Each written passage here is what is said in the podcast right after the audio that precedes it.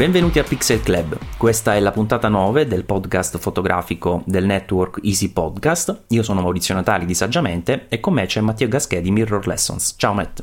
Ciao Maurizio, ciao a tutti, ben ritrovati. Abbiamo aspettato un po' prima di questa puntata perché si aggiungevano novità una dietro l'altra praticamente, Matt e quindi abbiamo pensato di fare una, un podcast riepilogativo di tutto quello che è uscito in questo periodo. Eh, che abbraccia un po' il mercato in diverse aree, dalle reflex, obiettivi, mirrorless, insomma c'è un po' di tutto. Eh, Matt, inizio col chiederti quale novità ti ha un pochino stuzzicato, ti ha incuriosito di più di questo ultimo periodo?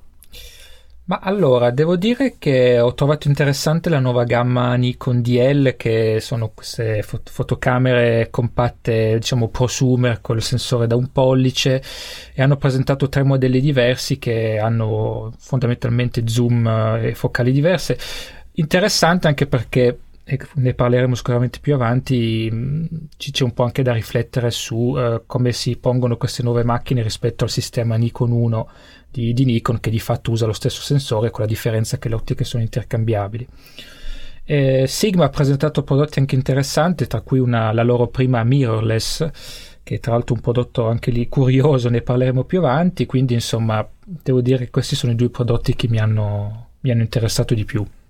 Io invece gli obiettivi, devo dire, sia i Sigma che i Tamron uh, mi hanno davvero colpito moltissimo, soprattutto Tamron perché sta uh, prendendo anche lei la scia della rimonta, nel senso che prima gli obiettivi di terze parti erano sempre visti come una scelta inferiore, invece Sigma ha un po' ribaltato questo concetto ultimamente e Tamron sembra voler seguire questa scia visto che eh, siamo già a quattro obiettivi con una nuova qualità costruttiva e maggiore attenzione sia alla, agli, alle, alle, lenti, diciamo così, al gruppo ottico che alle specifiche tecniche. Ma iniziamo diciamo da, dall'inizio appunto, eh, da un prodottino che probabilmente ormai quasi nessuno era sorpreso, no? cioè, l'avevano dichiarato loro stessi che ci stavano lavorando.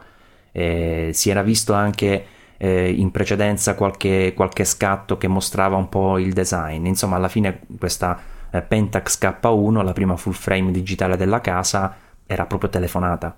Sì, sì, ne avevano fatto vedere anche diversi, qualche mock-up, qualche photoshow, insomma, se ne parlava da tempo.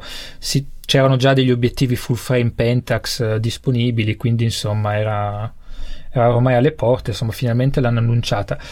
Una reflex che ha alcune caratteristiche molto interessanti. Io parlo soprattutto da un, dal punto di vista di chi prova soprattutto il segmento mirrorless.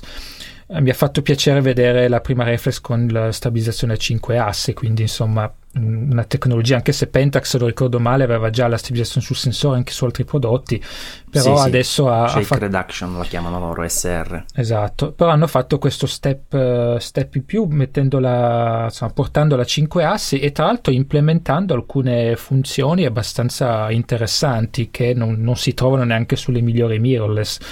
La cosa che mi ha colpito di più, per esempio, è questa funzione Astro Tracer Uh, che da quello che ho capito la, la, fotocamera riesce a combinare i dati GPS e il movimento del sensore per uh, evitare uh, la scia di stelle nelle esposizioni lunghe per fotografie notturne. In pratica segue, il sensore segue il movimento della Terra. Esatto, fondamentalmente è, insomma l'ho trovato proprio a livello così di, di evoluzione tecnologica una fotocamera una cosa molto molto interessante. Ovviamente bisognerà vedere insomma quanto, quanto è efficace sul campo, però insomma fa piacere. Spesso si criticano un po' le, i brand uh, reflex perché sono un po' indietro rispetto ai sistemi mirror su alcune cose, su alcune evoluzioni tecnologiche e qua Pentax ha fatto oserei quasi dire un salto in avanti rispetto a, a Sony Olympus. Poi ovviamente bisogna vedere anche quanto efficace è questa, questa nuova stabilizzazione. Poi insomma l'ho trovato una, così, una, novità, una novità interessante anche per questo aspetto.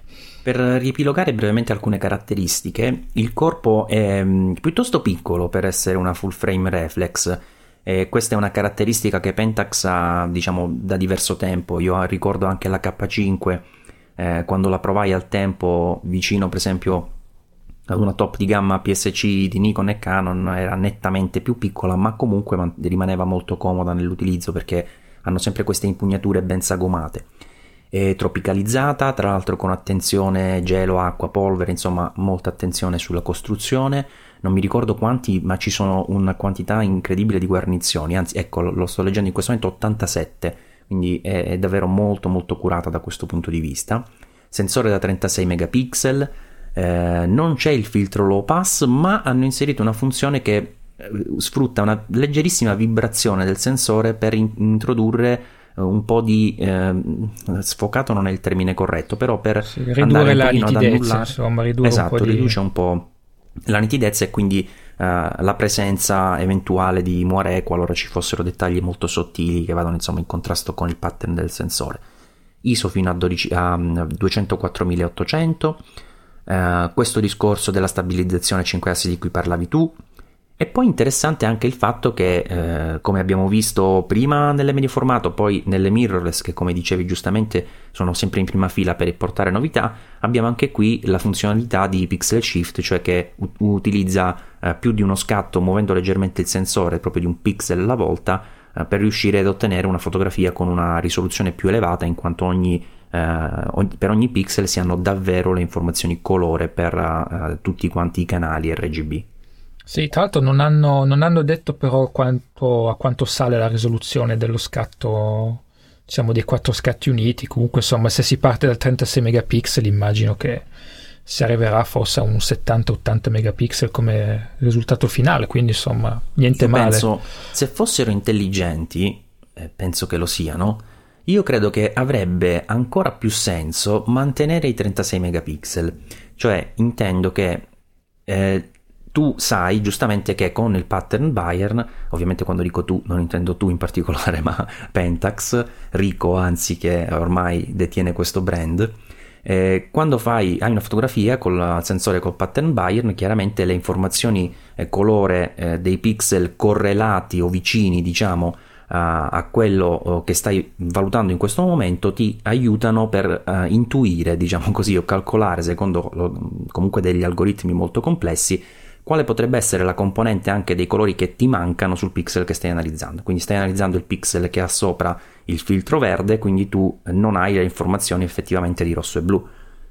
Però non sarebbe più intelligente se con questo sistema che muove il sensore ti dà la possibilità di avere tutte le informazioni colore per ogni pixel, piuttosto che aumentare la risoluzione mantenendo questo, uh, questa interpolazione fittizia eh, che poi sarebbe la demosagizzazione, non andassero invece a mantenere la stessa risoluzione, però valutando le vere informazioni colore, cioè questo dovrebbe ridurre moltissimo la, la, l'insorgenza uh, del rumore e aumentare quindi il rapporto segnale-rumore.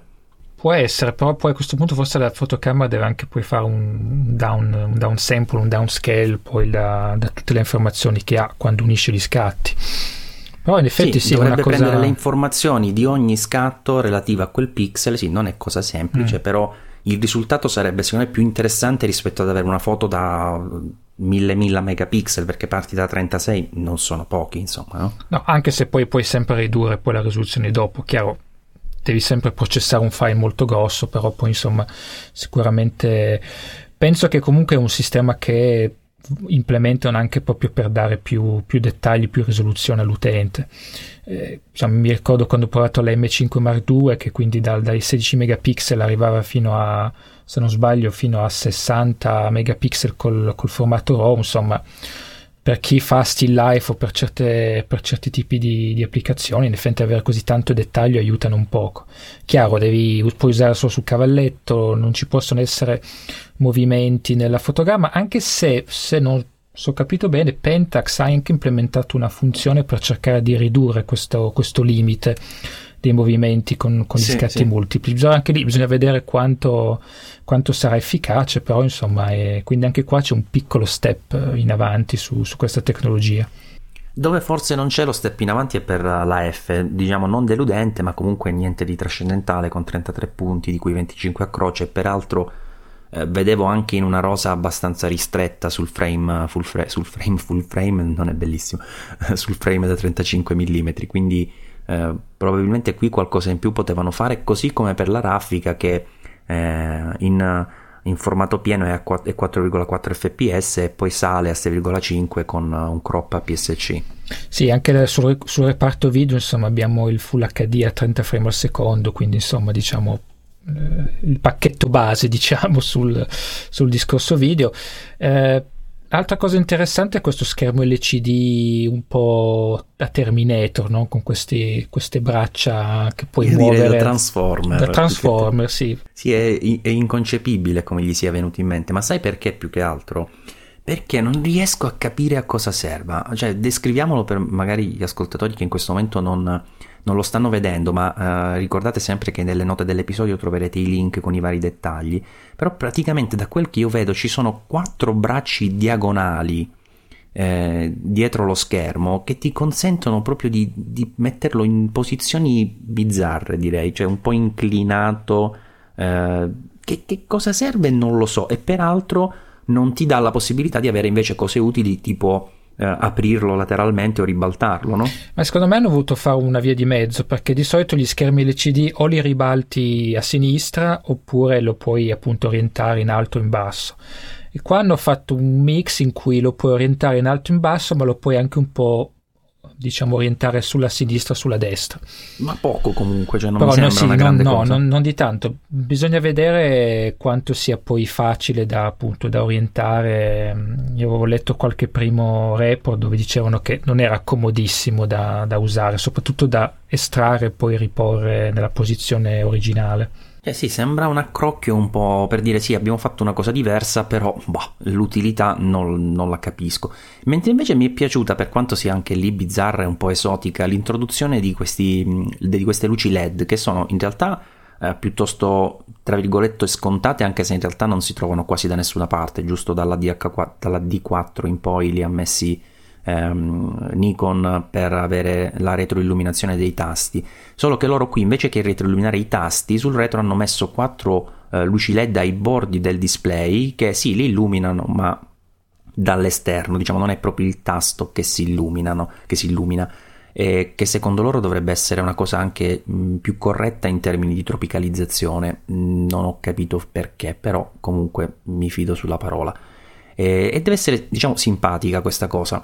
Ancora più esotica, perché questa non l'ho mai vista, è l'introduzione del LED sotto uh, la sporgenza del flash e del mirino, praticamente, che punta nella parte dell'innesto. Quindi tu al buio riesci a cambiare obiettivo avendo un'illuminazione sulla, uh, sulla base della, dell'obiettivo e quindi dell'innesto della camera.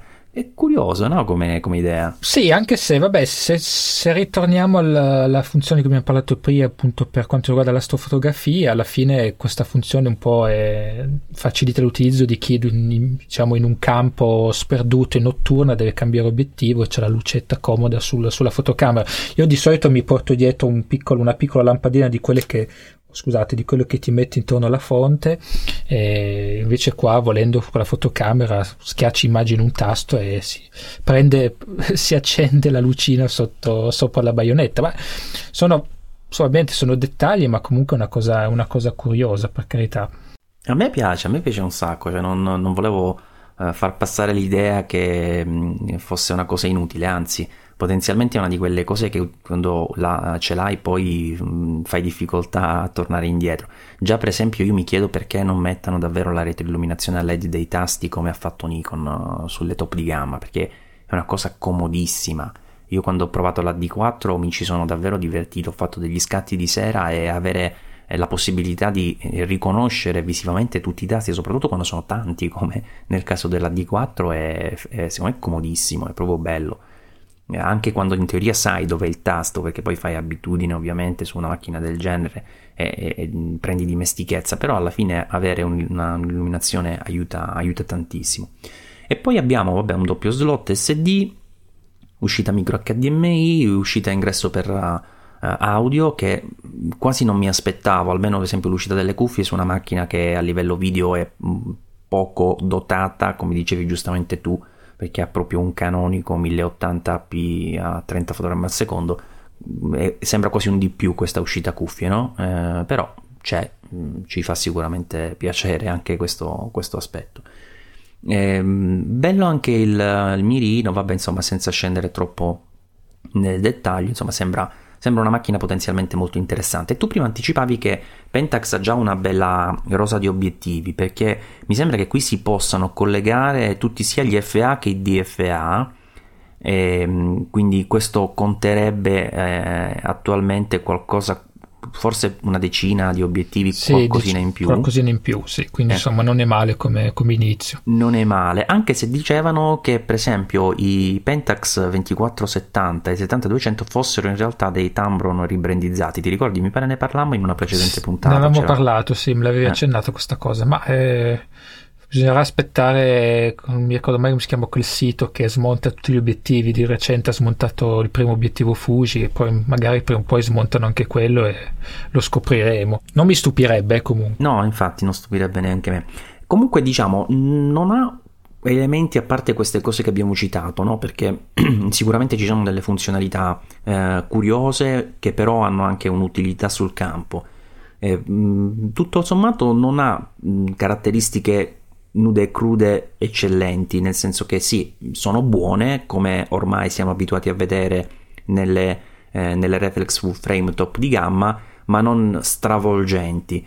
Però il prezzo è molto molto interessante perché 1999 euro, parente di 2000, con disponibilità da aprile, la rendono una delle reflex full frame più economiche con queste funzioni, perché le reflex eh, economiche di eh, Canon e Nikon non sono a questi livelli, sì, il prezzo è interessante, bisognerà vedere quanto, quanto riuscirà a vendere, nel senso che o comunque sicuramente per chi ha o già un corredo Pentax o comunque obiettivi Pentax compatibili, magari è la fotocamera che stavano aspettando. Non so fino a che punto possa convincere qualcuno che usa un altro brand a, o a passare a Pentax o comunque perlomeno interessarsi bisogna vedere anche che, che cifre di eventi dei loro si sono prefissati. E bisogna soprattutto vedere anche quanto il sensore insomma è performante anche per questi ISO sono alti per un 36 megapixel.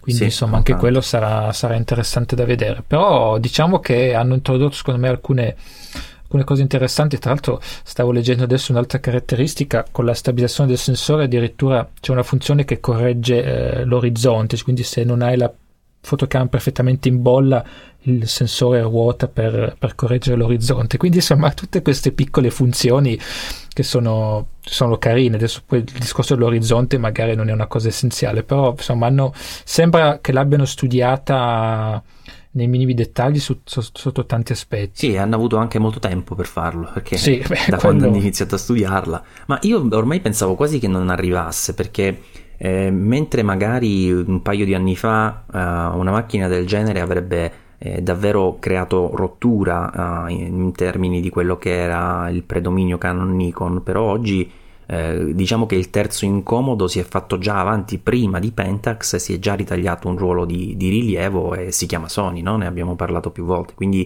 eh, a questo punto una Pentax si trova non solo a combattere con Canon e Nikon in ambito del reflex, ma si trova già anche una, un terzo player molto importante che eh, sta ottenendo numeri e successo non, eh, non eh, trascurabile nelle mirrorless full frame. Sì, anche Sony ha detto che il 2016 sarà ancora più interessante del 2015, quindi dobbiamo aspettarci altri prodotti e sicuramente altre novità da questo punto di vista. Spero che non rinnovino nuovamente la, la serie A7 perché sto finendo ora di provare la seconda A7 A7 Mark II, in questo caso la A7S, e non vorrei avere già la Mark III. Con quindi... Sony tutto è possibile, quindi Mark III, Mark IV, A6, A7, A8, A9, chi lo sa. Bravo, si rumoreggia più di una 9, che avrebbe molto senso oggi che eh, hanno rilasciato questi obiettivi bellissimi ma molto costosi e soprattutto imponenti in termini di dimensione eh, che quasi te la chiedono una fotocamera con un corpo ancora più robusto e consistente rispetto a quello che ha una 7, no? Quindi potenzialmente una A9 eh, ce la vedo oggi come oggi nelle mire di Sony, soprattutto perché loro hanno questo pallino di voler dimostrare dove possono arrivare, spingere sempre più avanti l'asticella e quindi mi immagino davvero che qualcosa de- del genere possa uscire fuori e tra l'altro darebbe un po' di respiro alla serie A7 che se no viene mitragliata da aggiornamenti costanti. Va bene, quindi Pentax eh, diciamo che ne abbiamo detto più o meno tutto sulla, sulla K1, c'è un'altra reflex che è stata annunciata, la Canon 80D, che da quello che adesso io non avevo provato neanche la 70D, quindi forse qua lascio a te la parola perché ne sai più di me, comunque mi sembra un aggiornamento abbastanza insomma, consistente rispetto al modello precedente. Sì, è come sempre Canon ha, ha questa linea evolutiva in cui aggiorna praticamente un po' tutte le cose che ci sono nella fotocamera, però non la stravolge. Infatti questa 80D alla fine è quello che ci si aspetterebbe, cioè una 70D eh, che invece io oltre ad aver provato ho anche posseduto perché trovo che sia una macchina piuttosto riuscita, probabilmente una delle migliori reflex secondo me della, del 2014, vado a memoria, dovrebbe essere 2014, eh, no 2013 del tutto quindi eh, ha i suoi annetti, insomma, la 70D. Questa 80D prende, vabbè, il sensore da 24 megapixel che adesso abbiamo già visto nelle piccoline di casa, quindi la 750 e la 760D. Però va ad aggiungere tutte quelle funzionalità che sono tipiche di una, un segmento superiore, quindi un corpo migliore, tropicalizzato, uh, il processore di G6, il dual pixel CMOS AF da non dimenticare che eh, una caratteristica molto importante di questo modello che aiuta sia nella messa a fuoco eh, in uh, live view che anche nella messa a fuoco diciamo uh, nel campo video. E tra l'altro è stato migliorato in questo, in questo modello perché mm, riesce anche a seguire i soggetti eh, facilmente anche con il riconoscimento dei volti a seguirli anche eh, diciamo prima dello scatto basta che premi su un punto, poi tieni premuto il pulsante fino a metà corsa e continua a seguire in automatico il soggetto. Sembra uh, davvero molto molto interessante da questo, da questo punto di vista. E, ehm, e, poi vabbè, il tropicalizzato penso di averlo già detto, la F è stato migliorato, 45 punti di cui 27 a croce eh, di, scusate, 45 punti tutti a croce, di cui 27 sensibili fino ad F8, quindi per utilizzarla come mm, un po' il suo target con eventualmente dei tele per la caccia sportiva, uh, un bel metering, un, un, otturatore fino a 801 800 millesimo, un 8 millesimo con i numeri mi sto incartando oggi. E anche un bel mirino perché copertura vabbè del 100% ma uh, un ingrandimento dello 0,95 che è piuttosto consistente. Praticamente eh, facendo un po' i calcoli, perché, perché, poi su questo prima o poi magari facciamo un approfondimento, Matt, quando danno questi numeri di ingrandimento, alcune volte alcune case li danno diciamo in senso uh, riferito al 35 mm, alcuni li danno riferiti al sensore in uso. Cosa voglio dire? Che questa camera ha uno 0,95x di ingrandimento mentre se guardiamo a guardare la Pentax uh, K1 che, di cui abbiamo parlato prima ha uno 0,7 di ingrandimento, però in questo caso lo 0,95 è riferito alla PSC, quindi in realtà la, la, Pentax non è più piccola come mirino perché quello se tu fai il confronto viene più o meno un 1 per di ingrandimento mentre qui abbiamo uno 0,95 comunque un ottimo mirino per una, una fotocamera che non è, non è full frame. Eh, lato video è stato introdotto anche qui i 1080p a 50 fotogrammi al secondo, uscita e ingresso per cuffie e poi mi sembra, se andando a memoria, probabilmente la prima macchina di Canon che ha tutto il set di connessioni, cioè Wi-Fi, NFC e GPS. Anche questa è una bella cosa per me. Sì, beh, insomma, l'hanno, hanno, l'hanno, reso bella completa da questo punto di vista. Secondo me, insomma, ha anche senso, considerando che anche di nuovo sul, sul, sul fronte mirrorless ormai ogni fotocamera ha wifi NFC. Eh, non eh beh, tutte hanno il GPS, no, però, eh. no, non tutte hanno il GPS, ah. però invece il GPS è è stata sempre una caratteristica di, di, alcune foto, di alcune reflex, quindi insomma quando hanno messo tutto assieme secondo me ha senso. Sì, secondo me ha assolutamente senso. Eh, il costo 1320 in disponibilità da aprile, un mm, costo che non è eccessivo, però eh, non è neanche una fotocamera economica, però secondo me è assolutamente in linea considerando che ovviamente questo è un prezzo di listino, poi lo street price di solito eh, si riduce leggermente, quindi eh, si, può, si, può, acquistare una fotocamera molto molto interessante che per certi versi preferisco anche alla, alla 7D Mark, Mark II con tutto che quella l'ho provata e so che ha ottime capacità questa no però onestamente eh, trovo che per esempio alcune cose come lo schermo articolato e touchscreen siano molto pratiche oggi come oggi eh, e ti diano la possibilità di sfruttare la macchina in maniera completa anche perché questa è praticamente una delle pochissime reflex che in live view ti dà la stessa soddisfazione di una mirrorless con una F rapido, uh, possibilità di tracking, touchscreen, quindi in realtà è, è, una fotocamera molto molto più interessante di quello che i numeri magari possono uh, dare a vedere. Un bel prodotto correlato anche da un nuovo obiettivo 1835 che diciamo prende il posto del precedente STM eh, introducendo anche una, una, nuova sigla che in realtà sull'obiettivo MET eh, continua ad essere scritto almeno sul bar- sulla, eh, sulla, lente frontale solo USM, però se vai a guardare sul barilotto la dicitura completa adesso riporta Nano USM, che è una, una, un sistema di messa a fuoco nuovo eh, di Canon che va ad unire i vantaggi di USM ed STM senza gli svantaggi. Cioè faccio una sintesi brevissima, gli obiettivi STM, che sono quelli eh, che si possono sfruttare meglio per quanto riguarda per esempio il video, perché hanno un motore silenzioso con andamento progressivo, eccetera, eh, solitamente sono un po' lenti nella messa a fuoco.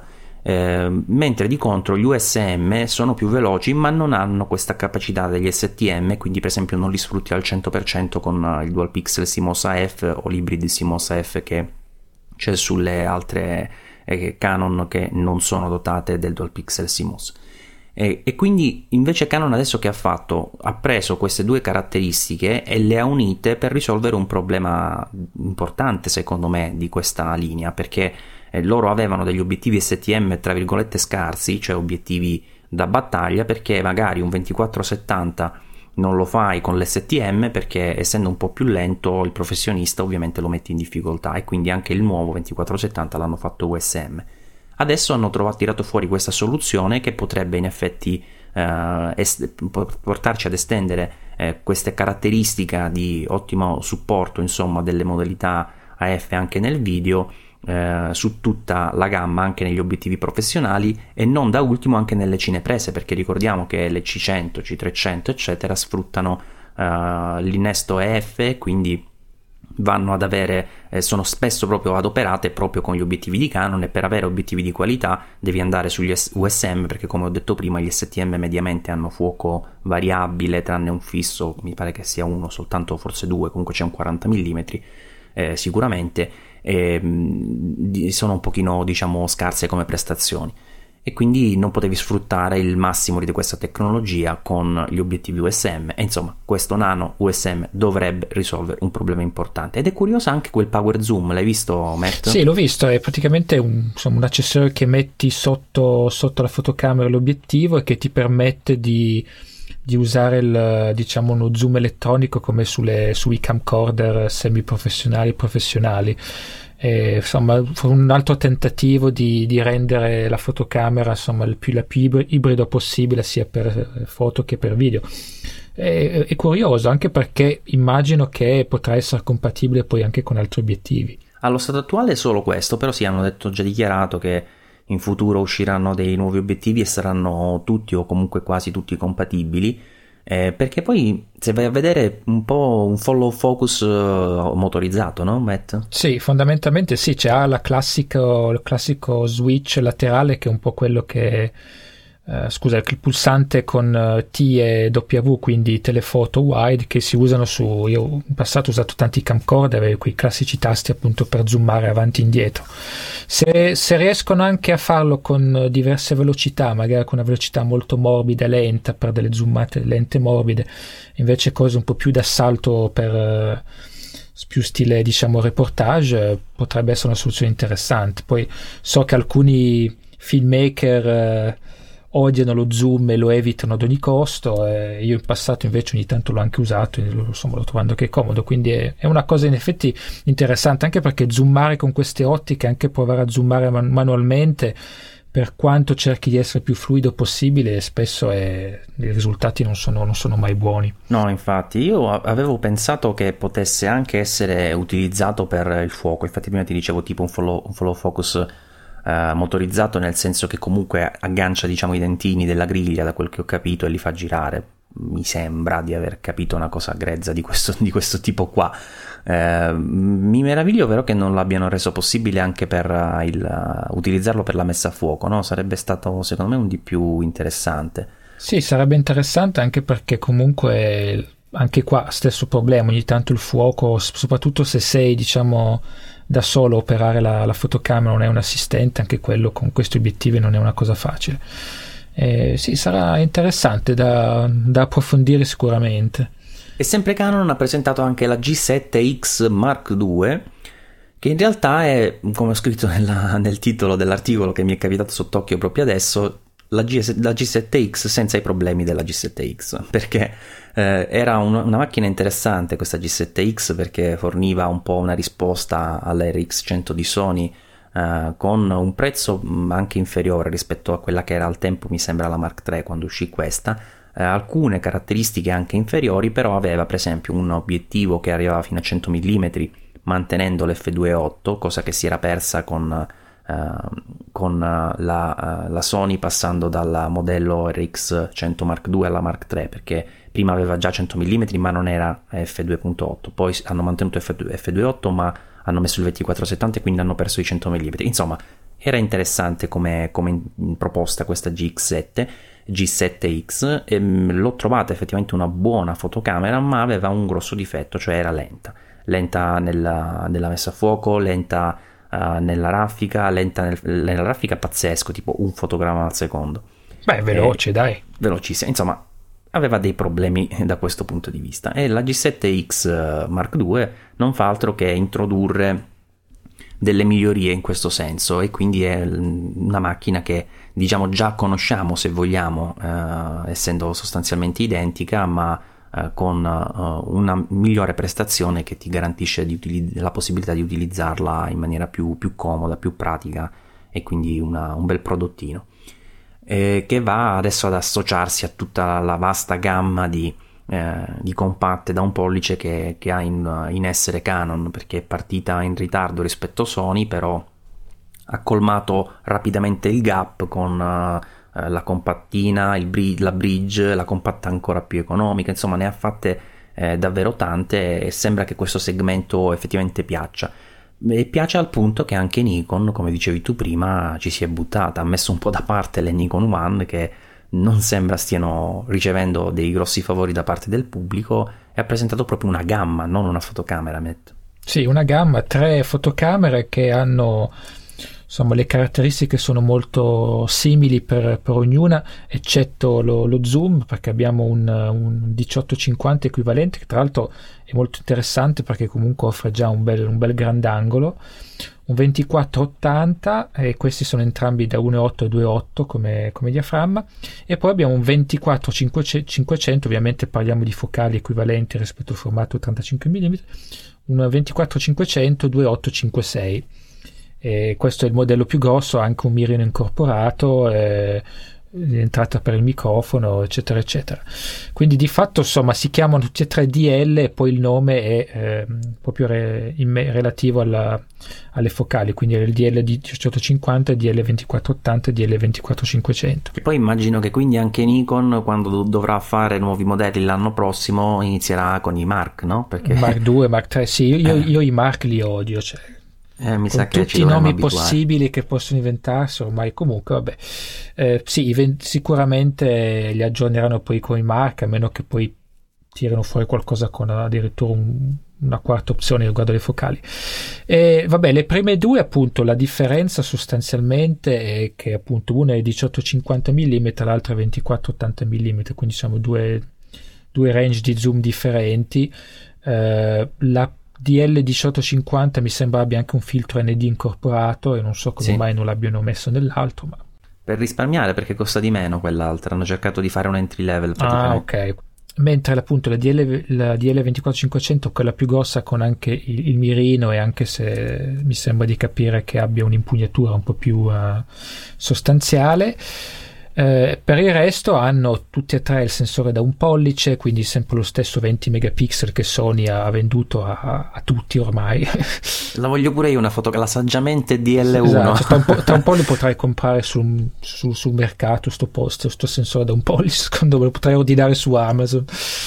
E comunque 20 megapixel, processore quad core XPEED 6A. Eh, Sensitività ISO arriva fino a 12800, quindi in linea con, con gli altri prodotti che, che hanno anche questo sensore. Eh, sistema autofocus è ibrido, quindi sia contrasto che rilevamento di fase. Eh, e mi sembra tra l'altro che abbia le stesse caratteristiche del sistema Nikon One, perché comunque la raffica arriva fino a 20 frame al secondo col fuoco continuo e 60, 60 frame al secondo col, col, col, fuoco che si blocca sul primo fotogramma. 60 frame eh sì. al secondo, io l'ho provato una volta, ho, ho, ho, poi formattato la scheda talmente tante foto c'erano lì sopra però insomma sì, ci, ci, ci rinunci esatto tra l'altro vabbè giustamente per loro è stato un passo semplice perché se ci pensi le Nikon One alla fine avevano sempre il sensore da un pollice quindi alla fine la mole di dati che gestivano era la stessa per cui eh, il passaggio per portarsi dietro questa super tecnologia di raffica per la velocità del processore che ricordiamolo è anche un quad core quindi un bel processore è, stato insomma, un passo semplice, diciamo così, no? Sì, sì, hanno implementato una, una tecnologia che avevano già con, con, con le altre fotocamere. Eh, video 4K finalmente con, dei, con, un frame rate decente, perché adesso abbiamo 30 frame e 25 frame al secondo. Ricordo che Uh, la, mi sembra la G5 era la prima Nikon 1 con il 4K però arrivava tipo fino a 15 frame al secondo quindi insomma hanno, hanno migliorato questa cosa. Tra l'altro hanno introdotto alcune anche prestazioni interessanti per, uh, per, lo slow motion nel senso che arrivi fino a 120 frame al secondo in Full HD o a 400 frame al secondo in, uh, con il 720p quindi insomma qualche miglioria anche da questo punto di vista ricordando che le Sony RX100 Mark IV e RX10 Mark II su, dal punto di vista slow motion insomma spaccano abbastanza come, come prestazioni. Quindi insomma hanno, hanno, implementato anche queste caratteristiche interessanti. Eh, stabilizzazione ottica su, su, sul, per le tre fotocamere eh, wifi, NFC, eh, insomma eh, le, le, cose che ormai ci si aspetta, prezzi abbastanza elevati, come del resto tutte queste compatte da, da un pollice hanno più o meno dei prezzi, insomma sono, non sono diciamo le classiche compatte a 200 euro che potevi comprare un po' di anni fa.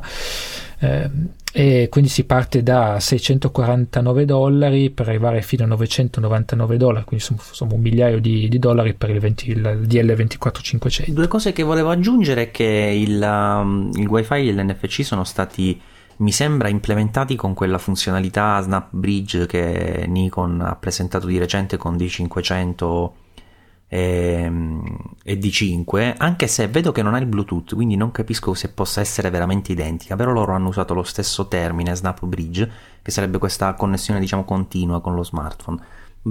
Sono curioso di saperne di più sull'argomento. E poi eh, interessante secondo me la scelta di un display eh, da 3 pollici OLED anche touchscreen, quindi eh, sono saltati anche loro sul carro insomma del touchscreen che effettivamente è una cosa buona e giusta per quanto mi riguarda, soprattutto in, in questo ambito che poi ormai eh, diciamo che sono delle mirrorless con, uh, con l'obiettivo fisso, Matt, cioè ormai la distinzione è quasi impossibile da, da capire. Sì, tant'è che io mi chiedo anche a questo punto che futuro ha il sistema Nikon 1. Eh, come hai detto tu, non è un sistema che ha conquistato il pubblico, diciamo, e ha fatto i grandi numeri.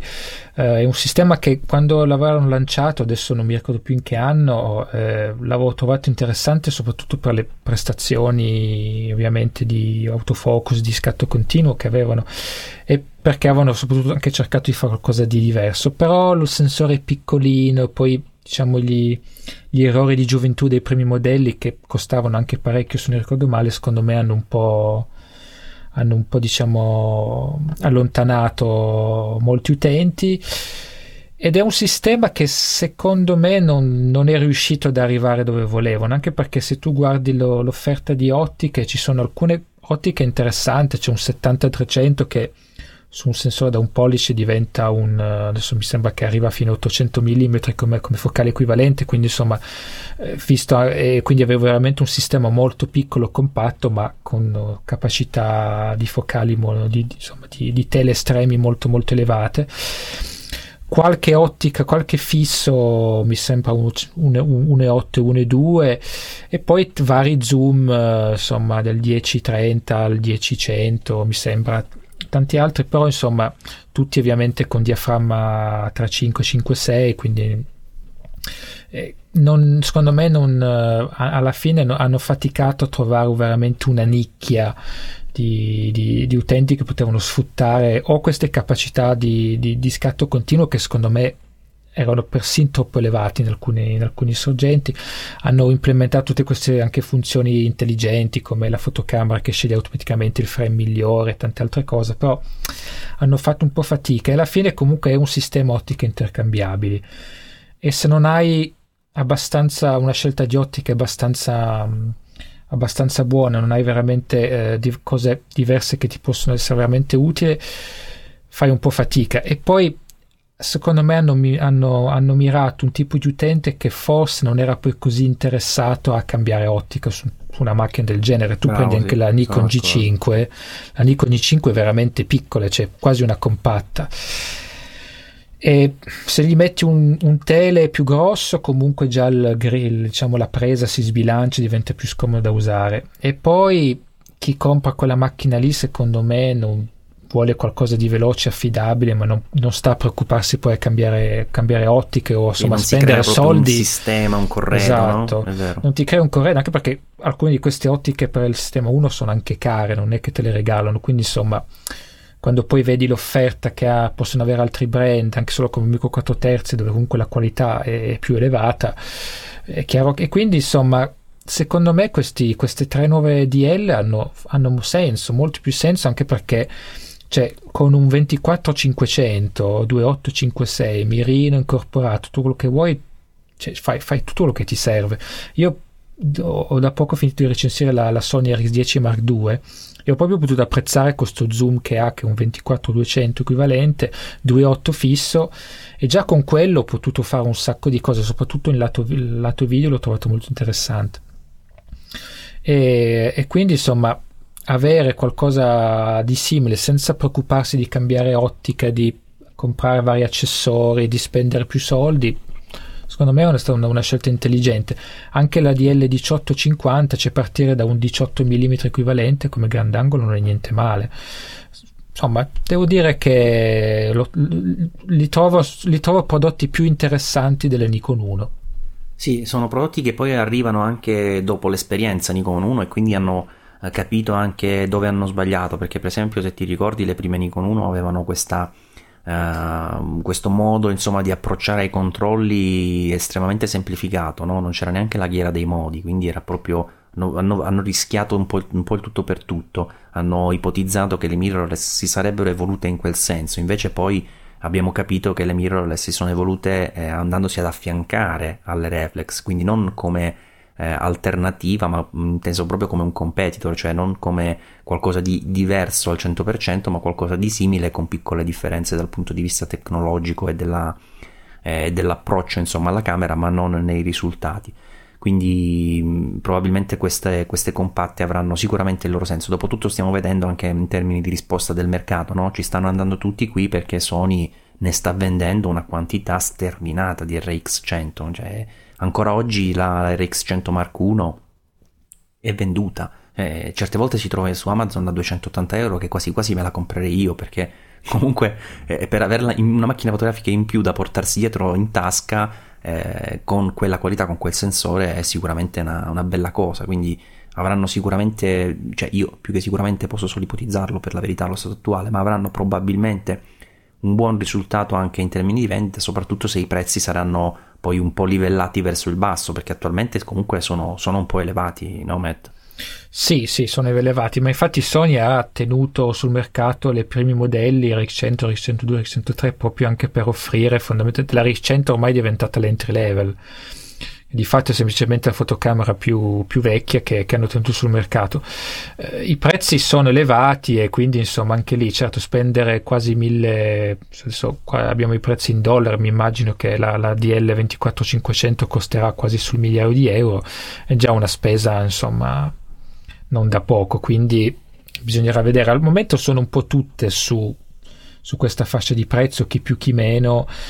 E, uh, perché ovviamente stanno cercando secondo me di ricreare un mercato che di fatto rimpiazza il mercato del, delle fotocamere compatte come lo conoscevamo una volta con più qualità, più prestazioni quindi prezzo più elevato perché di fatto è un prodotto un po' più di, di fascia alta che si deve differenziare da, dagli smartphone che sono diventati un po' diciamo il, il, la fotocamera quotidiana che tutti noi usiamo per fare le foto più, più, stupide che ci vengono in mente. Insomma, eh, io ho usato il mio iPhone eh, mezz'ora fa per, per, pubblicare una foto su, su Facebook, quindi voglio dire, alla fine eh, devono un po' differenziare devono differenziarsi in questo modo e quindi ovviamente i prezzi sono anche un po' alti forse perché è comunque un nuovo mercato che stanno che non è ancora totalmente definito, cioè stanno provando a capire fin dove si possono spingere. Sì, ehm, assolutamente. Ricordiamo comunque brevemente i prezzi, la DL2480 eh, che sarebbe in pratica l'entry level, eh, costerà 649 dollari. Ancora non abbiamo trovato i prezzi italiani.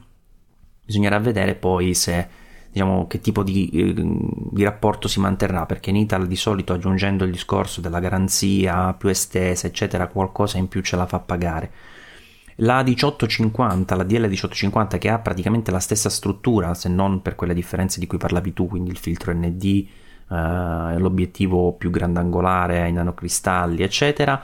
Eh, costerà 849 dollari e poi top di gamma anche se con una luminosità leggermente inferiore la DL24500 che ha un corpo più da bridge quindi eh, come avevi anche sottolineato l'impugnatura bella sporgente l'obiettivo ovviamente sporgente il mirino eccetera eccetera e costerà 999 dollari quindi eh, sicuramente non prezzi da battaglia, ma comunque è un primo passo, quindi vediamo un po' dove porterà Nikon questa gamma DL e magari poi ovviamente con la maturazione, con possibili nuovi modelli, questi andranno a, a, a trovare una, una, posizione anche eh, come entry level, così come ha già fatto Sony e potrebbe avere un senso magari tra un anno con la DL 1850 Mark II comprarsi una Mark I a 300 euro, no?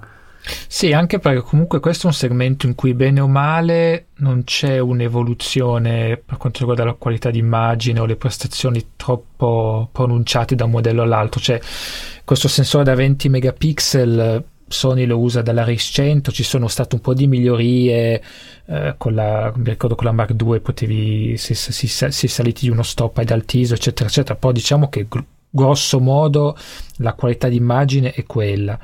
Eh, quindi insomma ci sono magari poi più pre- prestazioni più elevate per lo scatto continuo, l'autofocus, quindi anche un modello di due anni, due anni fa eh, come la RX100 Mark II ancora oggi è validissimo. Poi tra l'altro Sony di questo sensore ne ha realizzate tre versioni perché eh, c'è stato vabbè il primo, poi quello retroilluminato, tra l'altro è stato il primo sensore così grande retroilluminato eh, poi mi pare che ci fu quello di, di, di Samsung addirittura con la PSC nella, sì, esatto. Eh.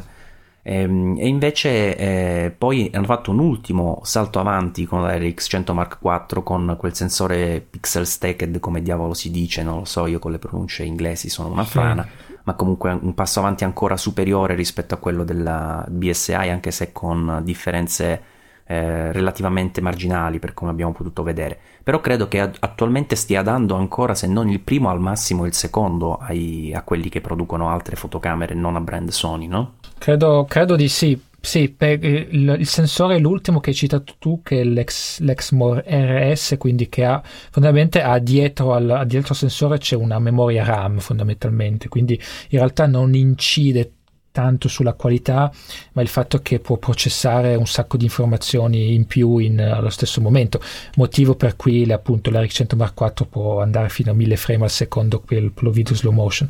Quello è ovviamente un, una tecnologia che al momento si tengono solo per sé, li capisco. Mi sembra sì che, perché tra l'altro fa la RX 100 Mark II e la Mark III il sensore era lo stesso, sì. quindi eh, è quello, diciamo, la generazione della Mark II che, che danno, danno anche gli altri. Senti, invece poi eh, novità da Sigma, lato obiettivi, con eh, un spettacolare 50-100 mm 1.8.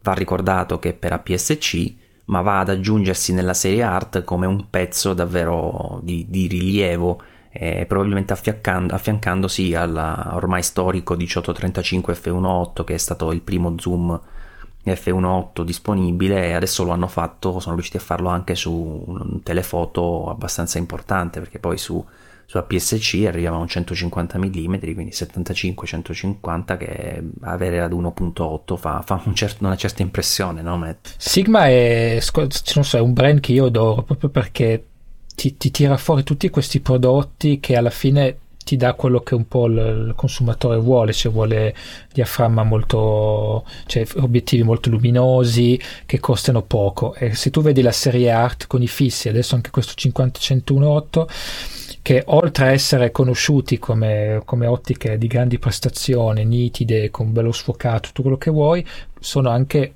economiche rispetto ovviamente ai modelli Canon e Nikon. E adesso ti fanno anche questo 50-100 mm 1.8 fisso cioè non so da questo punto di vista sono, sono geniali cioè riescono a stravolgere tutte le, le varie discussioni che spesso si leggono dicendo eh ma se per un obiettivo così luminoso costa perché questo, per quello, perché quell'altro, loro se ne fregano, li tirano fuori uno dietro l'altro a costi più che accessibili perché questo 50-100 costerà, adesso abbiamo anche qua il prezzo in dollari sui 1100 dollari, quindi insomma... Cioè, è regalato praticamente. Quasi regalato, bisogna, eh. ovvio che bisognerà insomma, accertarsi che le prestazioni siano siano quelle che tutti speri- aspettiamo e speriamo, però insomma il 1835 è, insomma, è, ha una bella fama da questo punto di vista, quindi insomma devo dire che su, sulle ottiche non, non, stanno sbagliando un colpo, eh, sono abbastanza insomma è da, sicuramente da lodare il, sia il coraggio che hanno che comunque questa volontà di creare un corredo Sigma da questo punto di vista quasi perfetto. E a fianco a questo nuovo obiettivo art hanno tirato fuori anche un 30 mm f1.4 che però non è della, serie, della stessa serie ma è della serie Contemporary che sarebbe in realtà quella di ingresso diciamo così.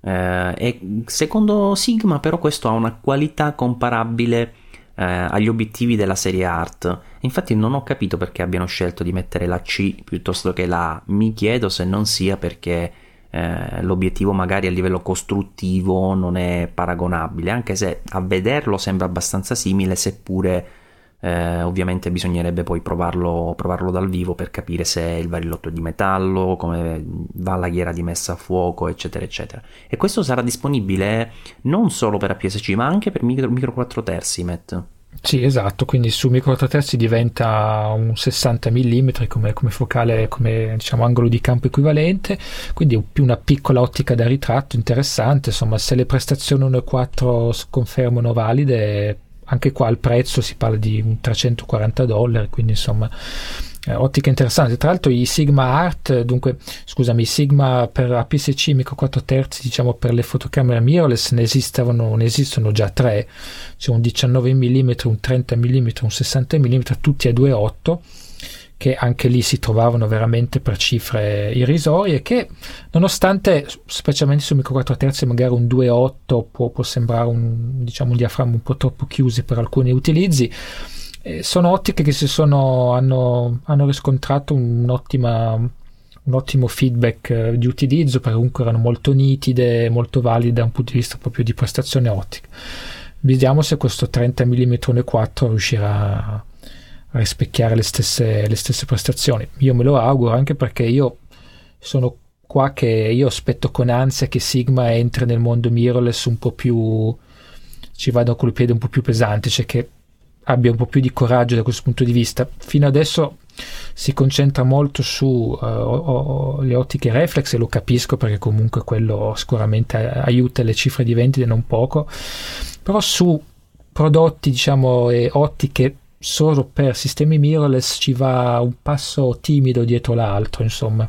Sì, avrebbero secondo me per esempio la tecnologia ormai per fare un corredo micro 4 terzi F1.8 sia 2470 che 7200 come se niente fosse perché ce l'hanno già praticamente anche di più. potrebbero farlo, potrebbero cominciare a pensare a ottiche native anche per sistema eh, Sony full frame eh, però invece sono, secondo me stanno ancora osservando il mercato, forse perché o le cifre di vendite non sono ancora, non li convincono ancora, oppure ci saranno magari altri motivi.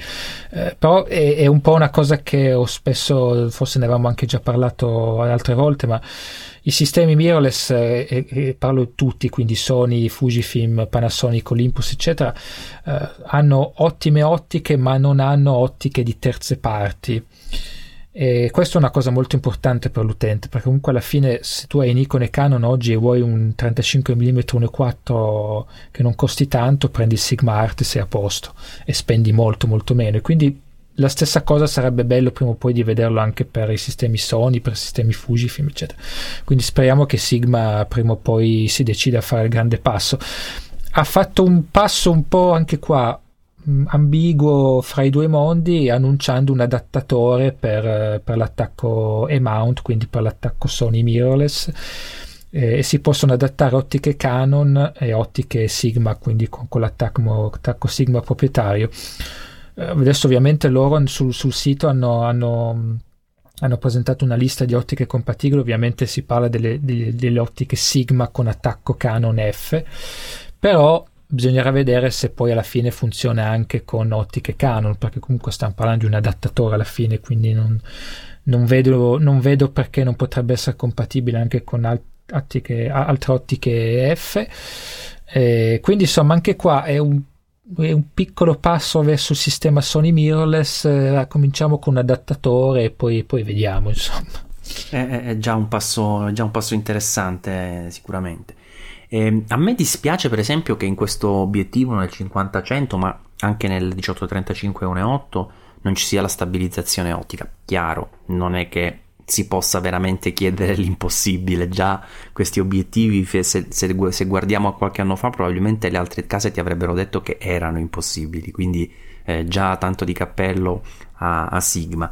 Eh, però mi sta piacendo anche la strada di Tamron che dopo Uh, l'ottimo successo che ha ottenuto qualche anno fa con uh, il, il, suo 1530 uh, eh, ha cambiato un po' anche lei, diciamo, filosofia produttiva, design e tutto quanto, seguendo la, la falsa riga di quello che è stato il rinnovamento di Sigma negli ultimi anni e sta presentando degli obiettivi che mi piacciono tantissimo perché invece qui oltre ad esserci una buona luminosità non ste- stellare come quella che sta inseguendo Sigma eh, c'è comunque una buona qualità ottica unita da una buona costruzione quindi finalmente un barilotto di metallo innesto bello serio anche carini esteticamente più, più, più fini diciamo no?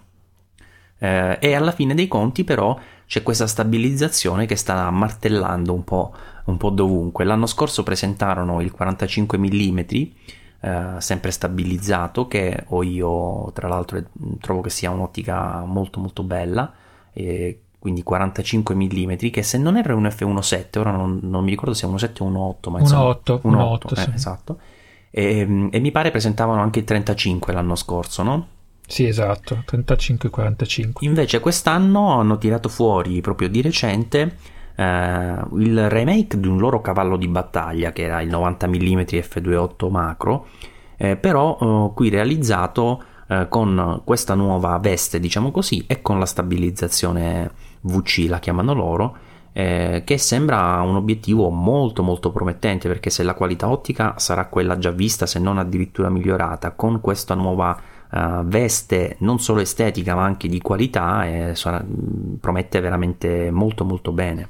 Ah sì, anche perché la stabilizzazione comunque per quanto su con alcune ottiche ne puoi fare a meno, quando ce l'hai va a finire che la usi spesso ed è comoda. Quindi infatti, come dicevi prima, sul Sigma 50-100 che comunque è un teleobiettivo senza stabilizzazione, insomma, bisognerà, bisognerà starci attento. Quello è chiaro forse per, per limiti di, di, costruzione, di progettazione non puoi fare tutto, però insomma, quello in effetti può essere una mancanza che si può far sentire.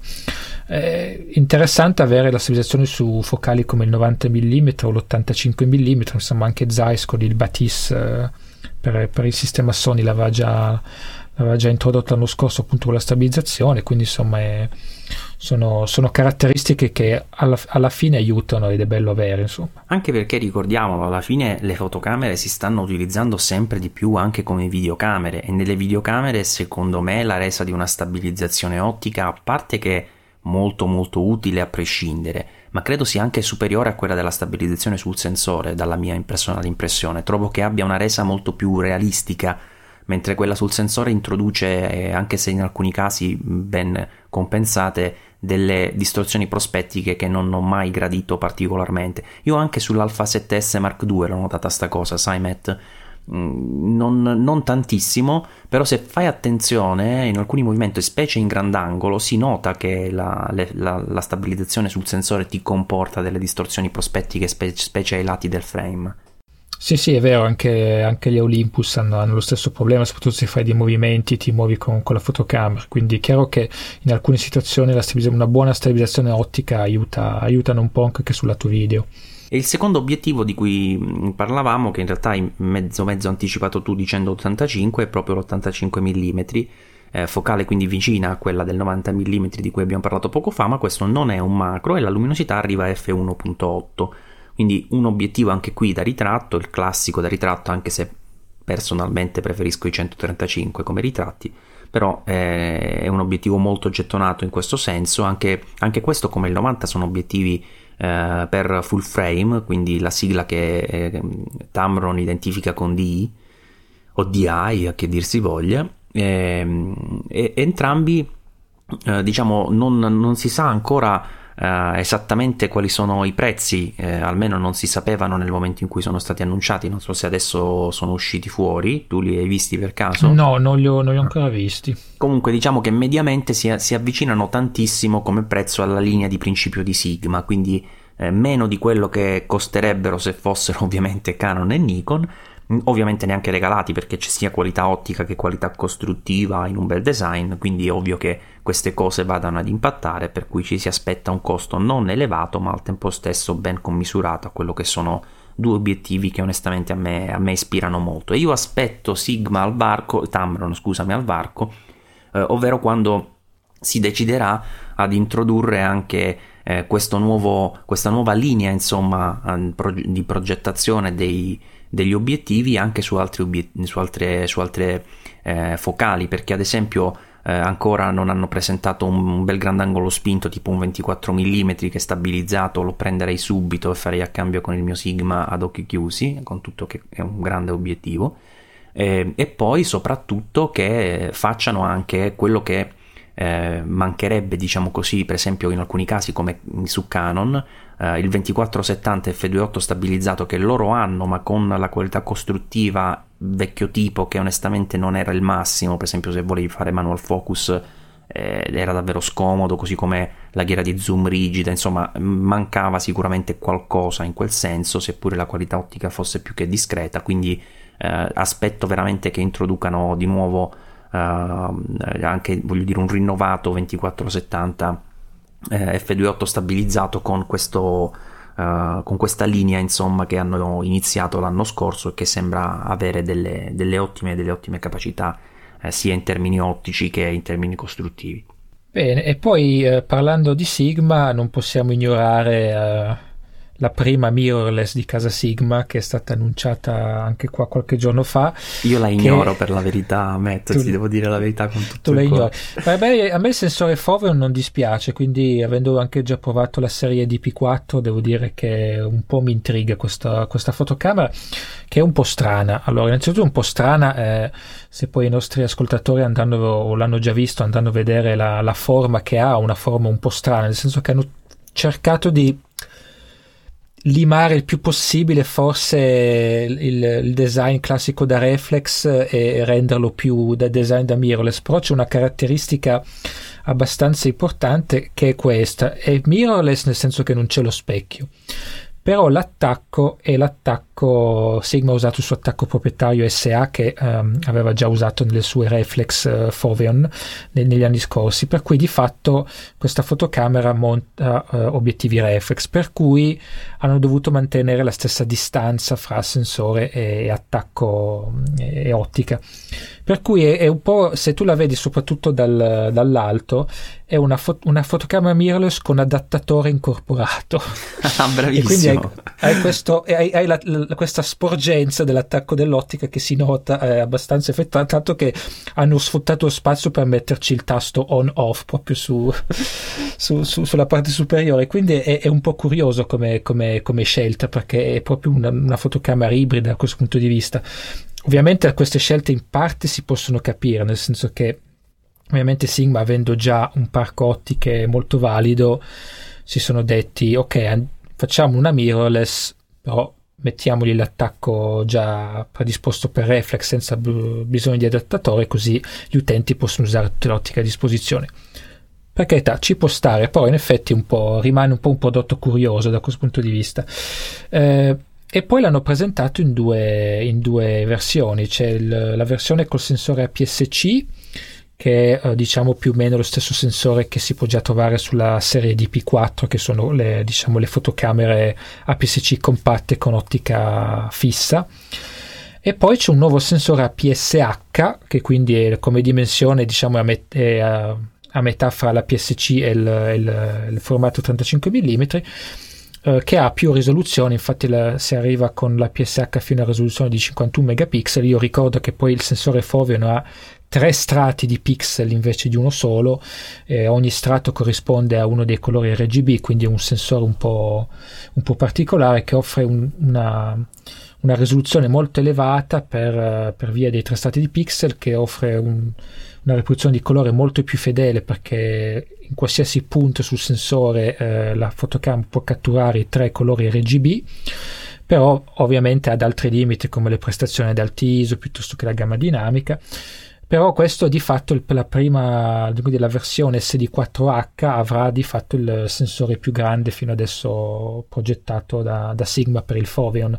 E mi chiedo anche come mai non abbiano deciso a questo punto di, di andare direttamente su un formato full frame invece che la PSH se non sbaglio Canon aveva usato questo formato per per alcune reflex di fascia alta. Mi sembra anche che la prima Leica digitale la M8 avesse un sensore APS-H però diciamo a questo punto uno dice hai fatto 30 perché non fai 31 immagino forse sia per la, per la qualità forse che col full frame non, non, non, non potevano arrivare alle stesse prestazioni che, che a questo.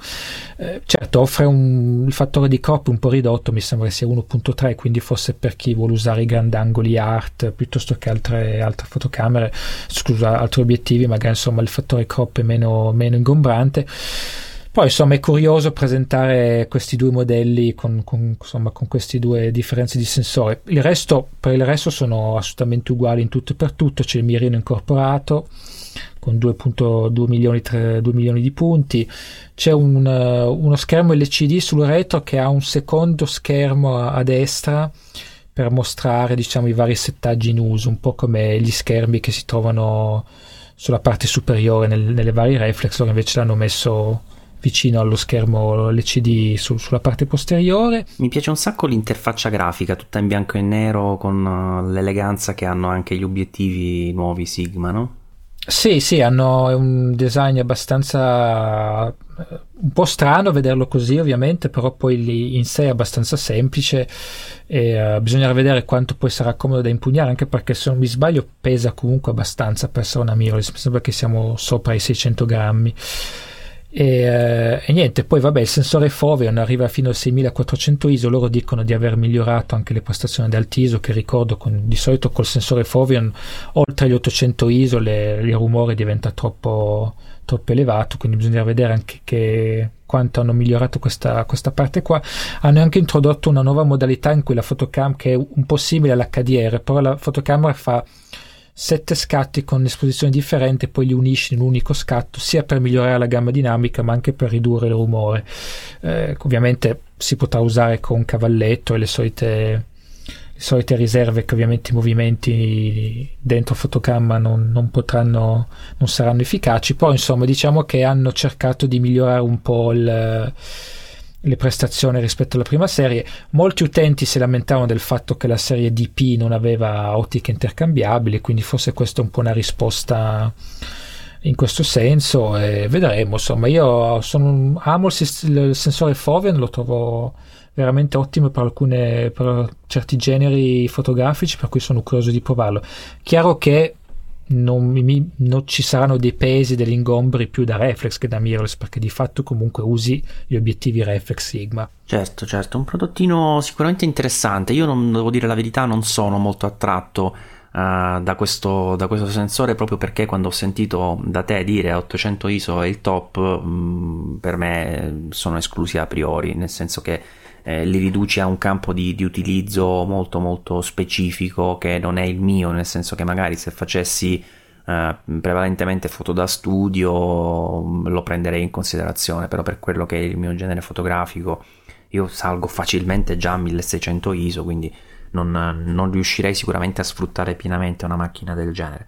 Però è sicuramente interessante ed è, devo dire la verità, il primo modello Sigma che mi piace anche come design, a prescindere da quella specie di adattatore integrato che giustamente hai, hai evidenziato tu, no?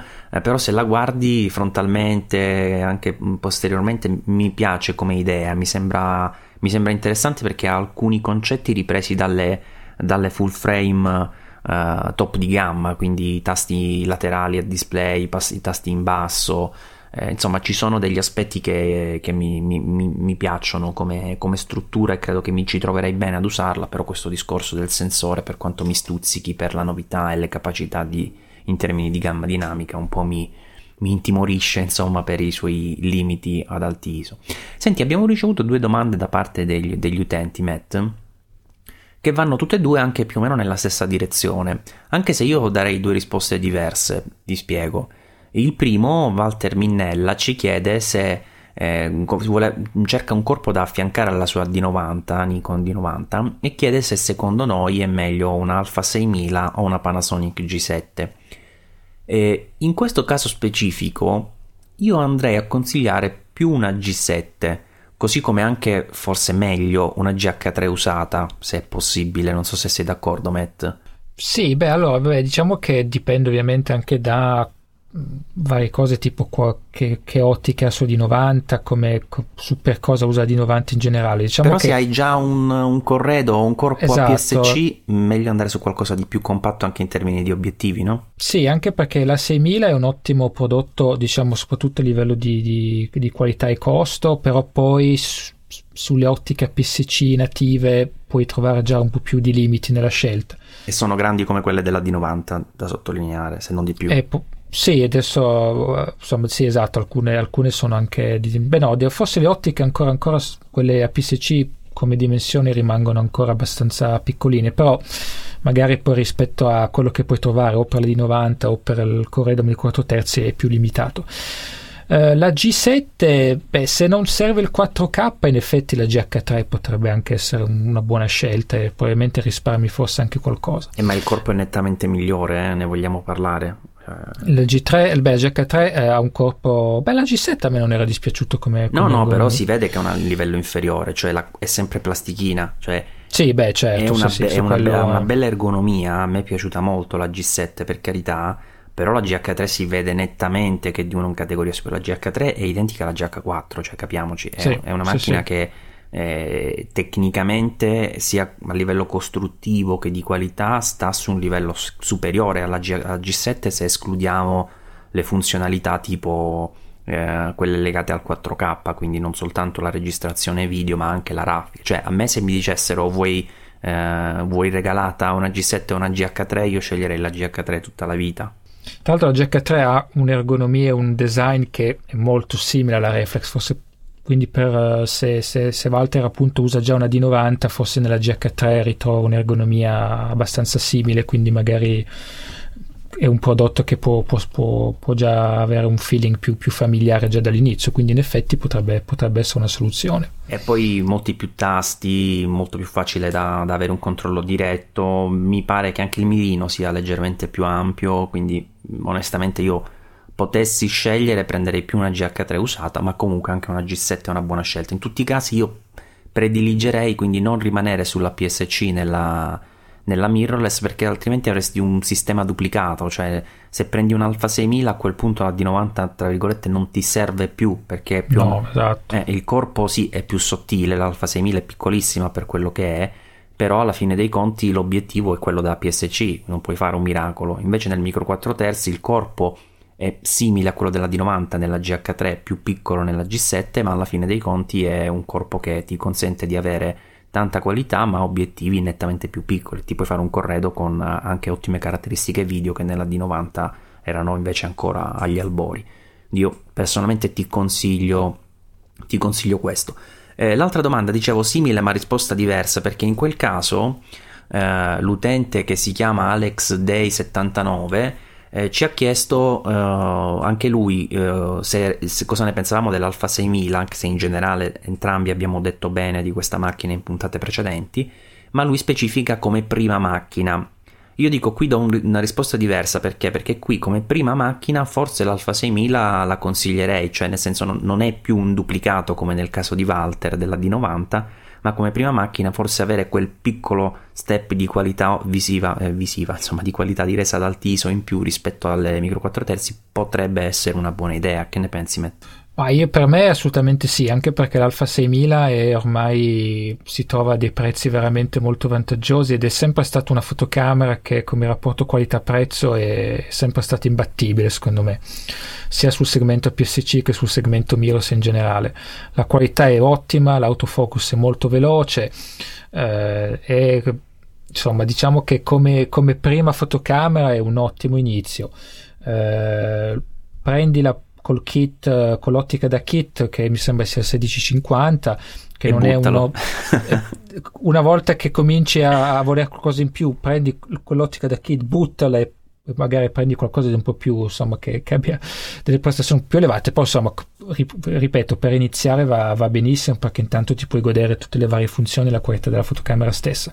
E ripeto si trova a dei prezzi veramente molto vantaggiosi oggi e comunque è ancora in commercio perché Sony non l'ha, non, non, non l'ha ancora tolta dal mercato nonostante abbia annunciato la, la 6300 per cui i prezzi dovrebbero calare ancora di più quindi vai sul sicuro è un ottimo, è un ottimo prodotto anche in questo caso, se si trova un buon affare, è molto meglio il nuovo, ma se non trovi il buon affare, forse, forse un usato buono lo puoi valutare. Mm, perché? Perché comunque c'è stato un periodo, mi, mi, sembra proprio intorno a Natale, che quasi quasi me la stavo comprando anche io un'Alfa 6000, seppure non mi servisse assolutamente a niente, perché su Amazon la davano con l'obiettivo a qualcosa tipo 300 euro. E infatti mi sono anche pentito di non averla comprata perché oggi non la trovi a quel prezzo, la trovi sempre a prezzi buoni, ma non, difficilmente la trovi a 300 euro. Quindi eh, era stata un'offerta molto molto ghiotta che spero che anche molti dei nostri utenti ne abbiano potuto insomma sfruttare perché avevo condiviso poi il link anche eh, sui nostri, nostri canali social. Canali social che vi ricordiamo, ovviamente avete chiocciola underscore pixel club per contattarci su Twitter, così come hanno fatto i nostri due ascoltatori. Oppure potete contattarci direttamente a me con chiocciola simplemal sempre su Twitter. O Matt, tu hai sempre la, l'account del, del, sito, vero? Sì, Mirror Lessons. Quindi chiocciola Mirror, chiocciola Lessons. Lessons, perfetto. Poi abbiamo anche, se volete, la posta elettronica, che però è sempre più in disuso, non, vedo che non, non, è molto gettonata, pixelclub.it e chiaramente potete seguirci e farci seguire eh, su iTunes oppure su qualsiasi altro uh, client podcast che voi utilizziate. Ad esempio, io utilizzo Pocketcast su iOS che mi piace molto. Non te l'ho mai chiesto, Matt, tu che client podcast utilizzi? Uh, bah, io iTunes, anche perché non, non ascolto tant- ammetto che non ascolto tantissimi podcast, per cui quando ascolto qualcosa iTunes va benissimo. Ok.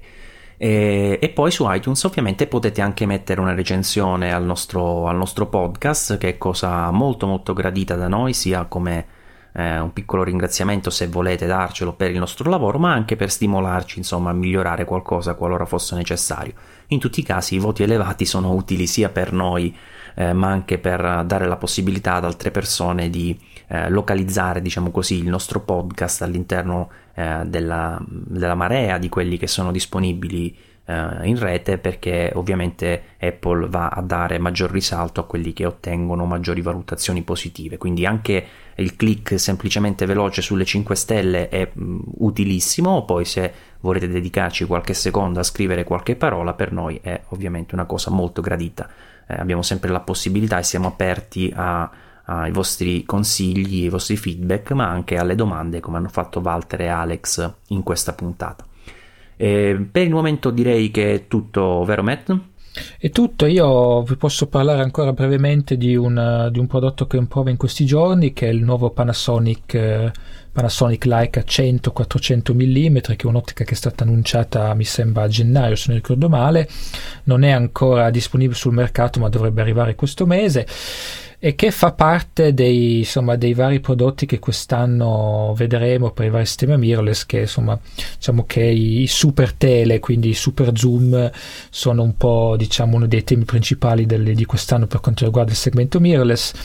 Uh, io ho avuto la fortuna di provare il 300 mm f4 Olympus a gennaio eh, e il Panasonic è un'altra ottica che molti aspettano anche perché un, ha sempre un prezzo elevato ma costa comunque un po' meno e presenta delle caratteristiche interessanti. Quella su tutte è quella di avere un 200 mm 800 mm equivalenti come focali per cui insomma un'ottica molto molto versatile su, su, varie, su per insomma diversi usi anche se io lo, eh, sopra, lo sto soprattutto provando per la fotografia naturalistica è un'ottica che al momento mi sta sorprendendo molto, eh, sia vabbè, per la qualità di costruzione, perché ovviamente è tutto in metallo con varie ghiere, insomma l'attacco anche per, il, mm, per la piastra del cavalletto, insomma è costruita molto bene con i insomma, criteri, criteri Leica come già si può trovare in altre ottiche tipo il, il 42.5 mm e mi sta anche sorprendendo perché è un'ottica molto molto valida anche dal punto di vista proprio delle prestazioni come, come nitidezza. Eh, essendo un 100-400 mm che va da f4 a 6.3 io mi aspettavo che tipo a 400 mm 6.3 mi aspettavo di trovare il punto debole. E invece mi sta, molto, mi sta sorprendendo molto perché è un'ottica veramente molto nitida. È chiaro che il 6.3 eh, a 400 mm col micro 4 terzi crea un po' di problemi perché se non è una giornata perfetta Uh, con uh, cielo azzurro e sole bello potente, oppure se stai fotografando comunque in un bosco in mezzo agli alberi, quindi in zona d'ombra, devi alzare l'ISO tanto. Io mi sono ritrovato foto- a fotografare spesso a 1600 ISO, se non addirittura di più, quindi è chiaro che uh, ci sono un po' di compromessi di luminosità. Però come ottica è molto valida, anche come la, la messa a fuoco molto veloce, eh, la stabilizzazione che sto provando in questi giorni non è male, eh, non, chiaro non si arriva allo stesso livello che può avere con uh, una fotocamera Olympus del 300 mm, però insomma comunque si, si, riescono a fare foto nitide anche a un, cent- a un centesimo di secondo, un duecentesimo di secondo, che insomma per un 800 mm equivalente non è niente male. E quindi insomma è un'ottica che al momento mi sta, mi sta piacendo molto, è chiaro che il, insomma, lo sfocato non è perfetto in alcuni casi, è chiaro che eh, comunque lo zoom, lo, il, il, meccanismo dello zoom non è interno, quindi ovviamente più zoom in avanti più si, l'ottica si allunga. Non, pe- non, pesa poco perché insomma quasi un chilo di, di ottica, quindi a seconda del, del, del corpo in cui lo monti puoi anche avere un po' di un, un, grip un po' sbilanciato. Io mi sto trovando soprattutto bene con l'M1 perché ho già un buon grip eh, la fotocamera di per sé. Però devo dire che per chi ama la fotografia naturalistica è un'ottica molto interessante. Costa, eh, perché comunque essendo un'ottica progettata da Leica i costi sono abbastanza elevati, adesso non mi ricordo in questo momento il prezzo italiano, eh, però insomma mi sembra che sia un'ottica che vada sui 1500 euro quindi comunque la spesa non è indifferente. Però è un'alternativa valida secondo me al 300 mm Olympus che ovviamente rimane un po' più nitido e il vantaggio anche di avere un diaframma più luminoso a quella focale lì però è un'alternativa meno, cioè più economica, ma con secondo me una qualità, una nitidezza che non è, non è per niente, che, insomma, che è abbastanza vicina al, a quella dell'Olympus. Ma questo a 300 mm quanto scende? F5.6 sarà? 5.6 esatto. Quindi cioè, alla fine c'è uno stop di differenza. Senti, invece un'altra curiosità che volevo togliermi, avendola tu usata sulle M1, eh, la stabilizzazione sul sensore la devi disattivare? Uh, Volendo lo puoi disattivare oppure c'è un'opzione nel menu per dare priorità alla stabilizzazione sull'ottica, quindi se tu attivi la, la stabilizzazione sull'ottica automaticamente la fotocamera usa quella invece che quella sul sensore. Purtroppo i due insieme non, non lavorano insieme perché eh, ovviamente Olympus da quel punto di vista lì supporta solo il 300 mm. Eh, però è, eh, diciamo che a quelle focali lì conviene la stabilizzazione ottica fatto qualche prova, il sensore, la, il 5 assi dell'M1 regge fino a un certo punto, ma conviene a questo punto, la, la differenza è, è, è, veramente poca, quindi conviene la, la stabilizzazione sul, sul, sull'obiettivo. Ho capito, ho capito. Sicuramente un, un, obiettivo molto interessante, tra l'altro un obiettivo che mancava perché diciamo che in quelle focali lì eh, non, c'era, non, c'era, molto. L'Olympus sì è sicuramente interessante, però oltre a non essere zoom ha anche dei costi spropositati, quindi non è un'ottica per tutti, diciamo, no? No, il 300 mm è sicuramente un'ottica per chi ha già esperienza sia con questo tipo di focali che comunque col genere che, che in questo caso con il micro 4 terzi parliamo soprattutto di fotografia naturalistica più che fotografia sportiva.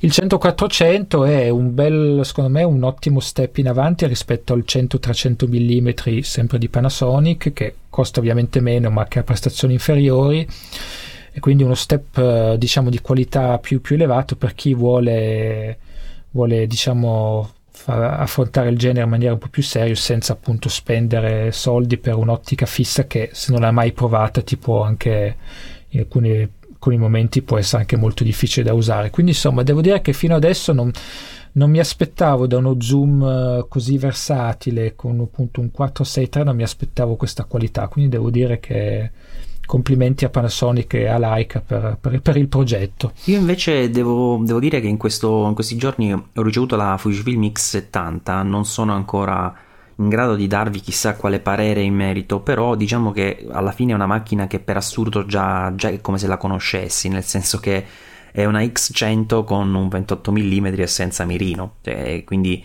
le sue caratteristiche in termini per esempio di qualità come eh, per il sensore, eccetera, sono già abbastanza, abbastanza note, insomma.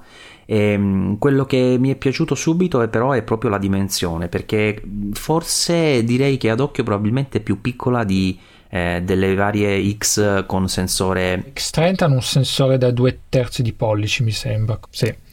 Uh, eh, quello non lo so, rispetto, noi l'abbiamo ricevuta anche noi la X70, anzi la sta, la sta provando Eder, io l'ho, l'ho, l'ho provato soltanto un, qualche minuto e abbiamo anche la Rico GR2 in questo momento e anche lì, anzi la Rico GR2 è leggermente più grande rispetto all'X70, quindi comunque hanno fatto un bel lavoro di, per cercare di ridurre le dimensioni il più possibile. Eh sì, è bella compatta, poi comunque lo schermo non è articolato ma si può anche ribaltare, eh, oltre che inclinarsi, insomma mi, mi ha colpito. Poi ovviamente è bellissima la qualità costruttiva, sufficiente anche l'ergonomia per quanto sia abbastanza uh, risicata e poi ovviamente tutto dipenderà anche dalla resa di questo 28 mm perché il sensore, la qualità la conosciamo e c'è tutta, è il classico 16 megapixel X-Trans, quindi andiamo giusto a concentrarci su quella che è la resa di questa, di questa ottica da 28 mm che è sicuramente eh, forse meno pratica diciamo del 35 mm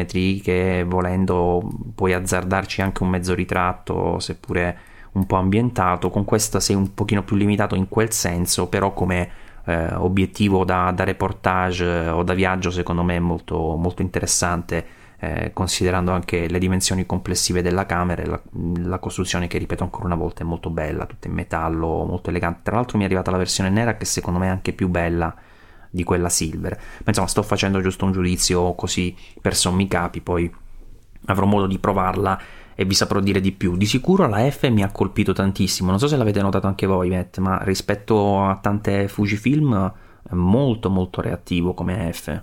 Sì, io ti dico, l'ho provata poco, lo sta provando Eder, non, eh, non so bene cosa, cosa, ne pensi della F, però da quello che ho provato anch'io sì, è reattivo, veloce, aggancia subito, insomma, non, eh, forse anche un pelino più veloce rispetto all'X100T, quindi da quel punto di vista hanno, hanno, fatto un bel lavoro.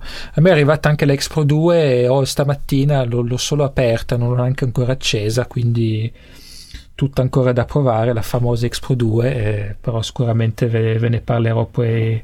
Io non so se la proverò, quindi sono molto curioso di sapere cosa, cosa ne penserai tu, perché di sicuro non, non, sarò io a chiederla, perché ho, essendo solo a provare le fotocamere, tu già magari essendo in due avete più possibilità insomma di testarne il doppio quantomeno di quelle che posso fare io, anche di più perché poi non avete magari, non seguite tanto il settore eh, tecnologico in generale, siete più focalizzati sulla fotografia e quindi io ne provo poche e probabilmente la X Pro 2 non rientra nelle mie personali priorità di, di proprio di gusto, diciamo così. Però sono molto curioso di sapere cosa, cosa troverete insomma all'interno di questa macchina come tecnologia, come ergonomia, come resa sul campo, perché ho letto delle, delle buone cose, quindi sono interessato, interessato un po' dal, dal, vedere la tua prospettiva su, su tale modello. Abbiamo già anticipato prima tutte le cose che riguardano i contatti, eccetera, eccetera, quindi non è necessario ripetere la pappardella nuovamente a fine puntata, per cui ci congediamo con un semplice saluto da Maurizio. E un saluto da Matteo grazie per averci ascoltato e alla prossima puntata.